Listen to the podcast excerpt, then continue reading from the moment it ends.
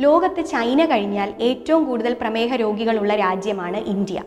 പ്രമേഹം കൃത്യമായ ചികിത്സ ലഭിച്ചില്ലെങ്കിൽ പലതരം സങ്കീർണതകളിലേക്ക് നയിക്കും.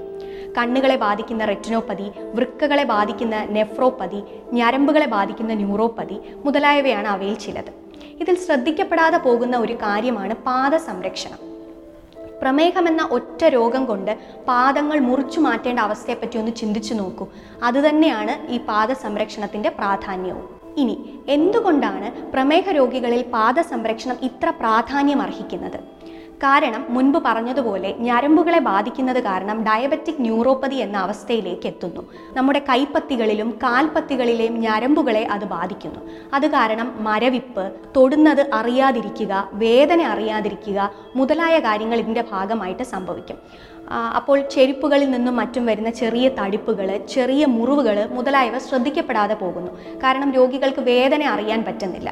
അപ്പോൾ ഇത്തരത്തിൽ ശ്രദ്ധിക്കപ്പെടാതെ പോകുന്ന ചെറിയ ചെറിയ മുറിവുകൾ വലിയ വലിയ മുറിവുകളും വ്രണങ്ങളുമായി മാറുകയും അത് അണുബാധയിലേക്ക് നയിക്കുകയും ചെയ്യുന്നു. പലപ്പോഴും രോഗികൾ വലിയ അണുബാധയായി ചികിത്സിക്കാൻ ബുദ്ധിമുട്ടുള്ള ഒരവസ്ഥയിലായിരിക്കും പലപ്പോഴും വൈദ്യസഹായം തേടുന്നത്.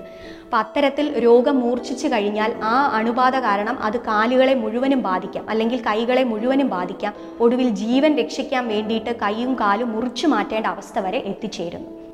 പ്രമേഹ രോഗികളുടെ പാദ സംരക്ഷണം എങ്ങനെയാണ് ചെയ്യേണ്ടത്?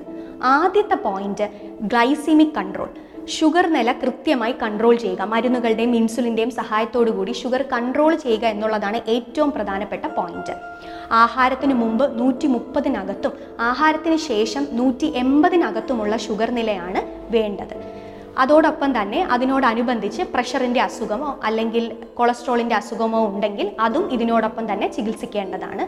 പിന്നെ പുകവലി വളരെ പ്രധാനമാണ് പുകവലി പാടെ ഉപേക്ഷിക്കുക. ഇനി പാദ സംരക്ഷണത്തിന് രോഗിക്ക് ചെയ്യാൻ കഴിയുന്ന കാര്യങ്ങൾ എന്തൊക്കെ? ഒന്ന് ഡെയിലി വിഷ്വൽ ഇൻസ്പെക്ഷൻ എല്ലാ ദിവസവും പാദങ്ങൾ കൃത്യമായി നിരീക്ഷിക്കണം. അതായത് എന്തെങ്കിലും ചെറിയ മുറിവുകളോ തടിപ്പുകളോ മറ്റോ കാലിലുണ്ടോ എന്നുള്ളത് ചെക്ക് ചെയ്ത് ഉറപ്പുവരുത്തുക. അത് എല്ലാ ദിവസവും ചെയ്യണം.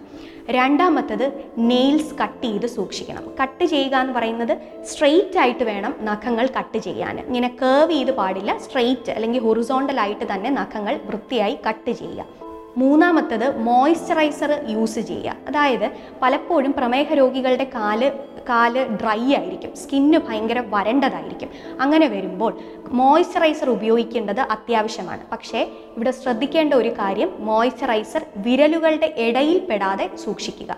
കാര്യം മുറിവുകൾ വിരലുകളുടെ ഇടയിൽ മോയ്സ്ചറൈസർ എത്തിക്കഴിഞ്ഞാൽ അത് നനവുണ്ടാവുകയും പിന്നീട് അത് ഫംഗൽ ഇൻഫെക്ഷനിലേക്ക് വഴിതെളിയിക്കുകയും ചെയ്യും.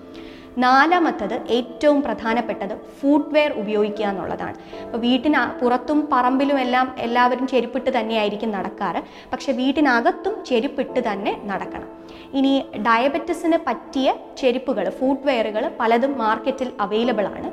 അതിൽ ശ്രദ്ധിക്കേണ്ട ഒരു കാര്യം എന്ന് വെച്ചാൽ നമ്മൾ ചെരുപ്പ് പാദം പാദം കോണ്ടാക്റ്റ് വരുന്ന ഭാഗം സോഫ്റ്റ് ആയിരിക്കണം. അതായത് ഇൻസോൾ ചെരുപ്പുകളുടെ ഇൻസോൾ വളരെ സോഫ്റ്റ് ആയിട്ടുള്ളതും.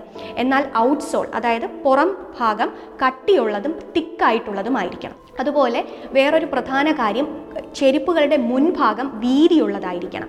അത് നാരോ ആയിക്കഴിഞ്ഞാൽ നമ്മുടെ വിരലുകൾ വളരെ കോണ്ടാക്റ്റിലായിരിക്കും അങ്ങനെ വരുമ്പോൾ അതിന്റെ ഇടഭാഗത്ത് നിന്ന് തടിപ്പുകൾ ഉണ്ടായി അത് ക്യാലസ് ഫോമേഷൻ ഉണ്ടാക്കും. അത് പിന്നീട് വൃണങ്ങളിലേക്ക് വഴിതെളിയിക്കും അപ്പോൾ അതുകൊണ്ട് എപ്പോഴും വിരലുകളുടെ ഇടയിൽ സ്പേസ് വയ്ക്കാൻ പറ്റുന്ന രീതിയിലുള്ള മുൻഭാഗം വൈഡ് ആയിട്ടുള്ള ചെരുപ്പുകൾ വേണം നോക്കിയെടുക്കേണ്ടത്.